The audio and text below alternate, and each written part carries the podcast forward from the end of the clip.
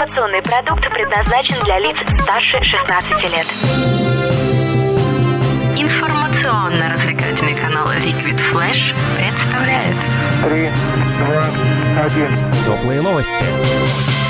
Всем привет, это Теплые новости, меня зовут Влад Смирнов, мы находимся в столице вещания Liquid Flash, городе Новосибирске, и сегодня встречаемся с писателем и кинодраматургом, финалистом АБС премии, участником шорт-листа премии «Большая книга», победителем премии «Ясная поляна» Андреем Рубановым. Андрей, здравствуйте. Здравствуйте, спасибо, что пригласили. Очень приятно вас сегодня здесь видеть, мы очень ценим ваше творчество и сегодня о нем поговорим. Для тех, кто э, еще не в курсе, больше узнаем прямо сейчас о творчестве Андрея Рубанова.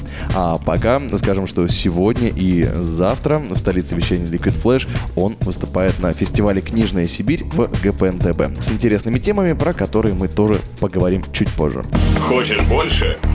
Нет, нет, это не реклама ставок на спорт. Заходи на новое вещание .рф. Узнай больше о передачах Liquid Flash и вместе с нами войди в историю нового вещания. Новое вещание. Теплые новости. Итак, вопрос к писателю и кинодраматургу Андрею Рубанову. Самый первый, конечно же, это расскажите про ваши книги, которые являются вашей визитной карточкой. Самые популярные ваши произведения, по которым вас можно узнать для тех, кто еще не в курсе, кто вы такой. Первую книгу я в 2006 написал, с тех пор у меня, я, я сам не помню, то ли 14, то ли 15 книг, несколько сборников рассказов, романы есть. И для людей, которые не знакомы совершенно со мной, я упомяну последнюю мою книгу «Патриот». Она чрезвычайно популярна сейчас в стране. Там она по библиотекам российским в пятерку входит самых читаемых. Вот. И те люди, которые меня совершенно не знают, они меня вот по этой книге могут, так сказать, составить какое-то мнение обо мне. Это реалистический роман. Главный его герой – бизнесмен, который все потерял, хочет поехать на войну а, в Донбасс. И в конце концов с ним происходят другие события. Я не буду раскрывать сюжет, а он там важен в этой истории. Ну, так или иначе, вот э, рекомендую, не знаю, правильно ли будет мои собственные книги навязывать людям, но вот рекомендую эту вещь как наиболее такую популярную сейчас в стране. Спасибо. Спасибо. А как, как бы вы охарактеризовали жанр этой книги? Это чистый критический реализм, тот же жанр, в котором там работали все наши русские классики, в котором работают там мои любимые писатели, там Лимонов в нем работает, в нем работает Захар Прилепин. Это реализм с элементами автобиографии, проза, которая целиком построена на использовании личного опыта, личных уникальных э, переживаний. Для меня это очень важно. Я пишу только о том, что знаю очень хорошо. Это единственный жанр, в котором вы пишете? Знаете, я делал фантастику, я очень люблю фантастику, вырос на Стругацких. Есть у меня несколько фантастических романов, которые тоже имели успех, очень хорошо продались. Хлорофилию я могу упомянуть в качестве своей визитной карточки как фантаста. Вот. Но сейчас я пока фантастику не пишу, она мне поднадоела. Там, может быть, потом я вернусь э, э, к этому. Ваша тема сегодня в выступлении на фестивале «Книжная Сибирь» и завтра – это современная литература. Насколько мне известно, тема очень широкая, э, или вам какая-то часть ее досталась как тема? Часть досталась, э, будет называться тема «Герой в литературе современной», или «Отсутствие героя», или «Необходимость героя», я точно не помню. Но, в общем, почему-то сейчас вот э, говорят люди о том, что у нас нет героя в литературе, нам не с кого брать пример есть такая проблема. Или эти герои не выглядят как герои, или это совсем не герои, а антигерои, там как у писателя Минаева, например, люди неприятные, э, за действиями которых наблюдать неприятно. Ну, в общем, есть, э, соответственно, некий такой дискуссионный во всем этом момент, поэтому на выступлении с помощью э, любимых мною новосибирцев я попытаюсь эту тему раскрыть. Такая очень обширная история. А какие еще вообще проблемы встречаются писателям? У писателей проблемы те же, что у всех остальных людей. Вот. Они ничем не отличаются от инженеров или там, от врачей, с моей точки зрения. Это работа.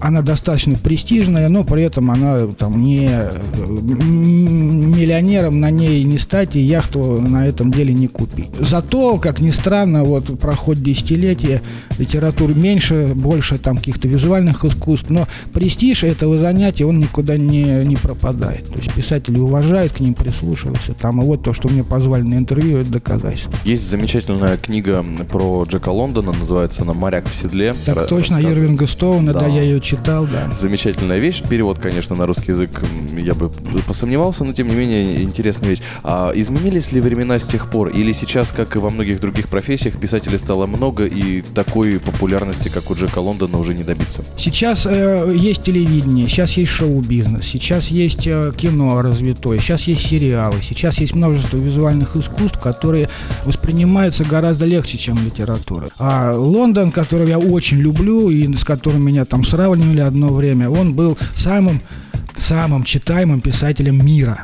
Понимаете, после Льва Толстого, наверное. Он был страшно популярен, он там был богат, он там делал, что хотел. Но и он прожил, э, если я не ошибаюсь, он 39 лет скончался или в 40.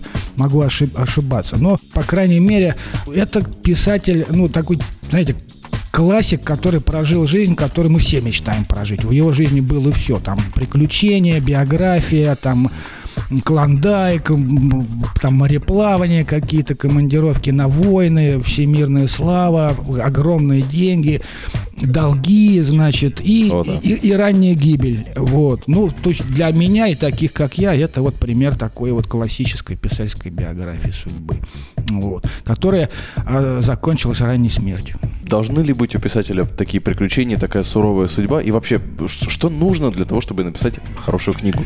Э, нужно, во-первых, иметь, безусловно, какую-то тягу к этому, нужно понимать, как устроен язык, потому что для меня писатель это прежде всего язык. Если у тебя нет хорошего языка, не надо пытаться заниматься, надо любить литературу. И надо иметь силу воли, потому что без усидчивости, без э, целеустремленности, без э, какого-то сильнейшего целеполагания невозможно ничего сделать в литературе. Это там, я еще раз повторю, что это не, не, не, не легкая работа. Вот. Нужно терпение, и это главное. Это главное после таланта. Люди, которые ждут быстрого успеха от своих писаний, они, э, как правило, ничего не добиваются. Это дело такое на всю жизнь, скажем так, занятие. Я тоже не сразу в это во все вступил. Я там 20 лет занимался бизнесом, а книги писал параллельно, свободно от работы время. И только вот после 40 я понял, что я уже не могу на двух стульях сидеть, и сейчас вот я зарабатываю на хлеб только сочинительством.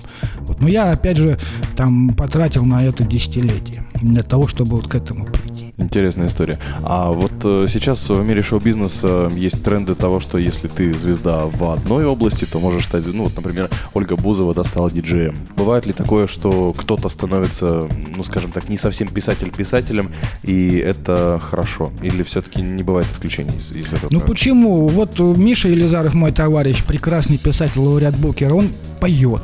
Ага. Вот. А многие писатели поют, там Захар Прилепин поет, Роман Сенчин прекрасно поет, значит, Герман Судулаев поет. Угу. Есть а, писатели, которые, например, вот Шукшин был прекрасный писатель, ваш земляк, mm-hmm. и при этом он был прекрасный э, кинематографист, актер, режиссер и, и так далее. Но это мы называем это сказать, э, ну, человек возрождения, понимаете, такие люди. Они есть, их мало. Они люди, которые умеют добиваться успеха в смежных областях. Но, скажу, Ольга Бузова, она вряд ли является человеком возрождения. Вот. Но надеюсь, что ее многогранные таланты, они там будут проявляться и в других сферах. А что вы скажете про таких писателей, как Николай Перумов? Ник Перумов э, писатель, который э, взял и продолжил буквально историю в своем варианте «Властелина колец». Он написал книгу «Кольцо тьмы», и, естественно, это принесло ему достаточно долю популярности. Что вы об этом думаете? Я не люблю фэнтези такого рода, вот с драконами, с феями, там вот Толкин, это просто не, не на мой вкус, но я знаю, что это страшно популярно. Я на стороне Лукьяненко, я за чистую научную фантастику. Он мой товарищ, мы знакомы, там прекрасный человек. И он считается наследником Славы Стругацких, как бы человеком, который работает в жанре такой. Это называется sci-fi по-английски, в нашем переводе научная фантастика. Вот. То есть это, это не фэнтези. Надо разделять эти два жанра. Я никогда не читал фэнтези. Дело в том, что я Э, рожденные в СССР, а в Советском Союзе не было фэнтези, его не существовало, его не переводили, никто не писал. А, но упор делался на твердую научную фантастику. Поэтому а, фэнтези появилось в Советском Союзе, в нашей стране, только в конце 80-х, 90-х, когда начали переводить как раз там Толкина, там и много, железные. Mm-hmm. Вот э, такого плана авторов, которых я, я не читал, потому что мои там годы запойного чтения, там, подростковые, они прошли без фэнтези. Я очень плохо разбираюсь там в традиционном фэнтези. Я не могу читать Толкина почему-то, ну, не нравится мне. Хотя сам пытаюсь писать фэнтези, но без драконов последний вопрос про жанровость и литературу. Эм, наверняка встречали Роберт Шекли. Шекли один из моих любимых фантастов. Да, да. А, как раз э, один из моих тоже в том числе. И у него есть эм, особенность такая, он многие свои рассказы заканчивает какими-то вот гэгами, необычными поворотами. Достаточно в чистом виде он это все делает, и, в принципе, предсказуемо, что закончится как-то вот не так, как... Неожиданно. Да, неожиданно. Да. Это мастерство. Да. Это мастерство. То есть это нормально ли, что у него вот такой похожий э, сюжет, скажем так, ну, общая похожая фабула? Это не только нормально, но это высший пилотаж, потому что в любой истории должен быть поворот. Mm. Понимаете, что-то должно э, э, происходить. Это может происходить в середине, в конце, в последней фразе. Но если это есть, этот неожиданный поворот, то тогда вещь как бы готова. Она случилась, условно говоря. Вот. А так, я на Шекле вырос, он печатался в журнале «Юный техник», я там мальчикам его рассказы читал, они прекрасные, как бы, и он действительно с юмором пишет, он это умеет, а юмор в литературе в дефиците, и в фантастике он в дефиците, и, и в нашей литературе тоже. Но Шекли такой очень остроумный парень был. Вот. Я люблю его, да. И мы переходим к одному из самых важных вопросов. Какая ваша следующая книга? Какие у вас планы? Очередное произведение? Какое оно будет? Как будет называться? Ну, я много лет в кино проработал, и так получилось, что меня занесло в историческое кино. Я сделал сценарий к фильму «Викинг», потом я сделал сценарий к сериалу «София». Все это история из Древней Руси, Средневековой, из раннего Средневековья. И э, собрал огромное количество материала. Жена у меня кинорежиссер, которая решила снять сказку «Финист. Ясный сокол». Я написал для нее сценарий, а потом решил, что сценария мало, а материала много, и я решил написать большую книгу, роман. Кстати, вот в жанре историческую фэнтези. Без драконов, без там элементов волшебства, э, без орков, там без эльфов, но там будет Баба Яга, как это не дико звучит, там будет Змей Горыныч там и тому подобное. Я постарался придать этому такой налет исторического материализма. Повторяю, что материала очень много, он весь не вошел в этот роман, я делал его там много лет.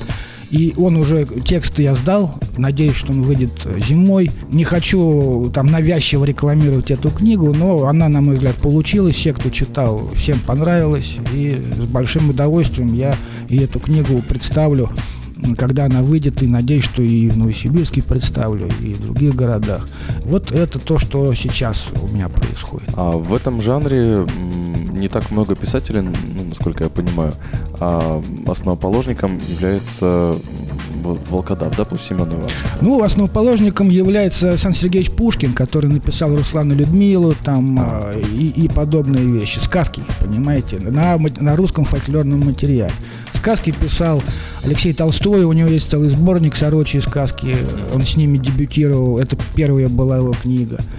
Вот. Ну, мне страшно нравится сказочный цикл Владимира Высоцкого, если вы помните эти песни, там, «Лукоморья больше нет», там и так далее. Вот я вдохновлялся Высоцким. Марию Семенову я тоже читал, фильм смотрел, уважаю очень ее. Я знаю, что она сейчас неформально считается лидером исторического славянского фэнтези. Есть и другие имена, там э, множество людей работает в этой сфере, очень много. И это действительно популярное направление. Потому что древняя история у нас десятки тысяч людей интересуются.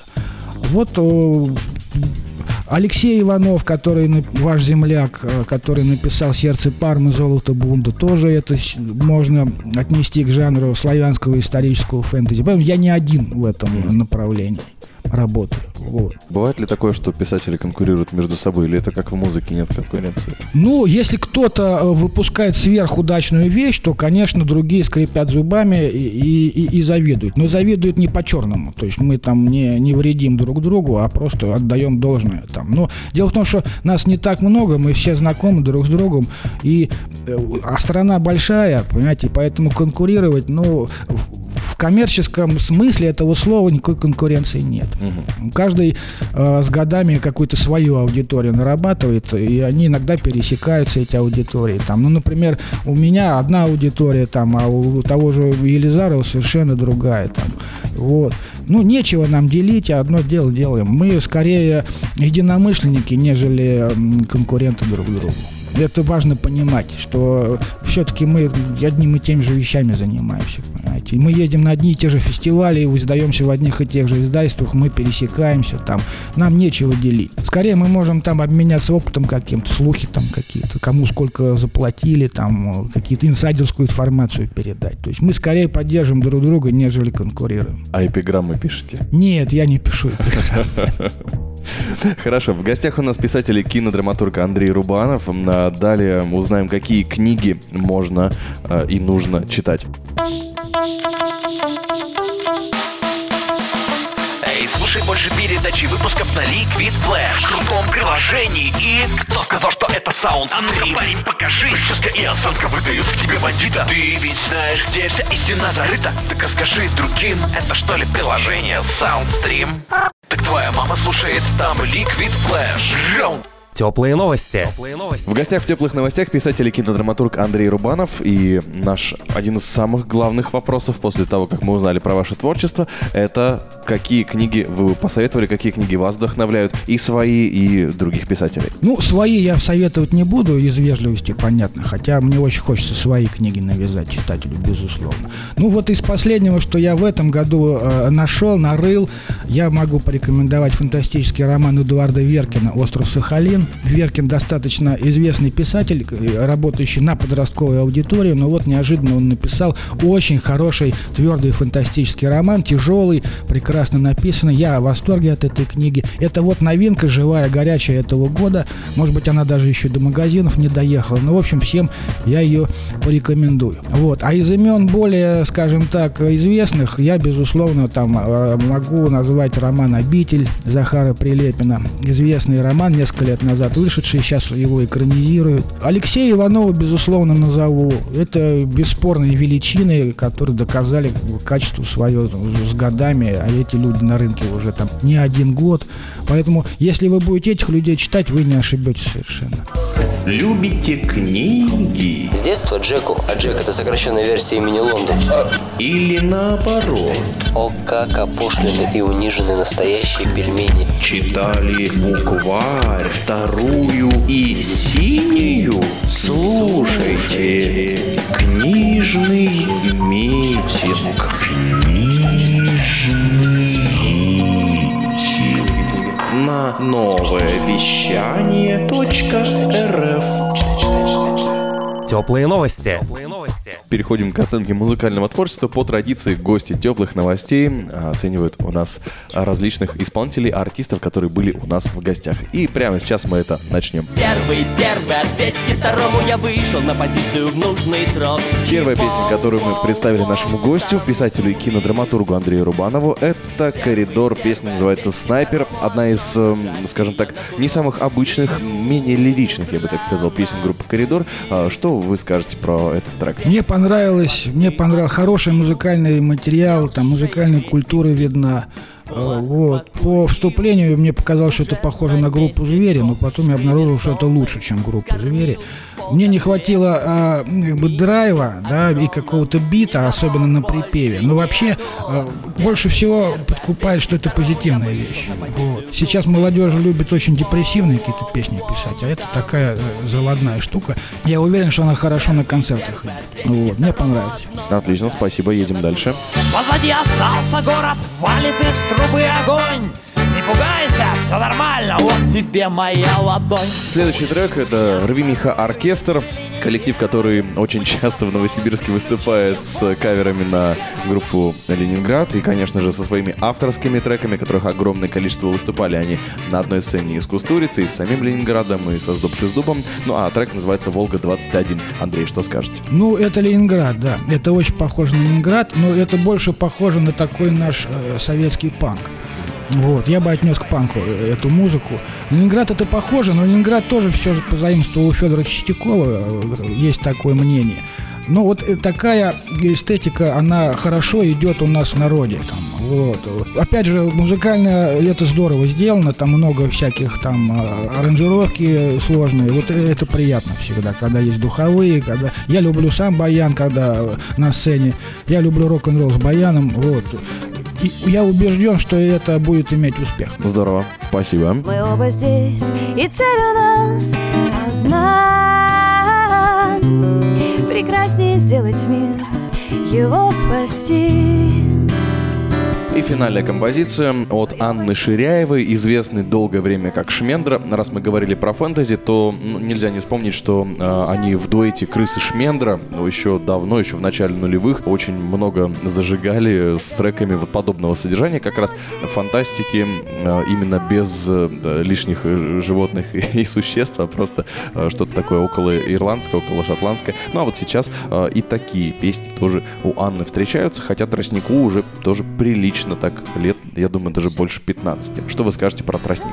Ну, это такой рок с хорошим добавлением качественной эстрады. Вот, прекрасный вокал, я с удовольствием послушал. Там действительно стихи, там аккомпанемент, все нормально, все нормально. Вот. Очень приятно знать, что в Сибири же всегда было здорово с рокерами, понимаете, и, и с девочками-рокерами тоже, поэтому здорово, когда новые девочки приходят, талантливые, это вызывает восхищение. Я желаю успеха этой вокалистке, у нее все данные есть для того, чтобы...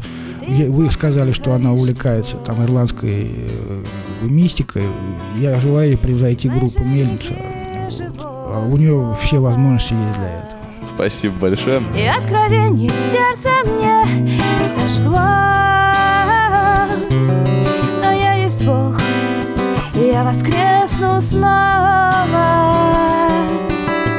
Радио Liquid Flash Сегодня у нас в гостях писатель и кинодраматург Андрей Рубанов. И прежде чем попрощаться, конечно же, совет для слушателей, как обнаружить в себе писательский талант. И вообще, если вдруг э, нравится, не знаю, мальчику или девочке писать стихи, не знаю, там, депрессивные, или про любовь, или про счастье, или про ерунду всякую, или, может быть, если человек пишет красивые посты в Инстаграм, или в какой точке э, стоит задуматься о том, чтобы начать литературную карьеру? В любой точке, в любой точке, а, как только вы садитесь а, сочинять стихи, прозу, музыку там, или писать картины, или танцевать, вы получаете от этого наслаждение.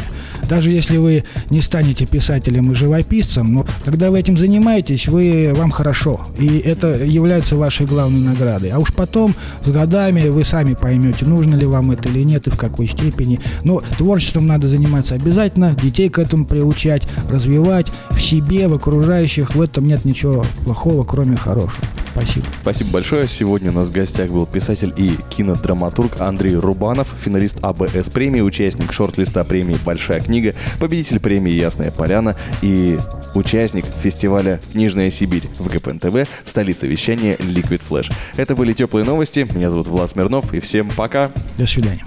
Теплые новости. Liquid Flash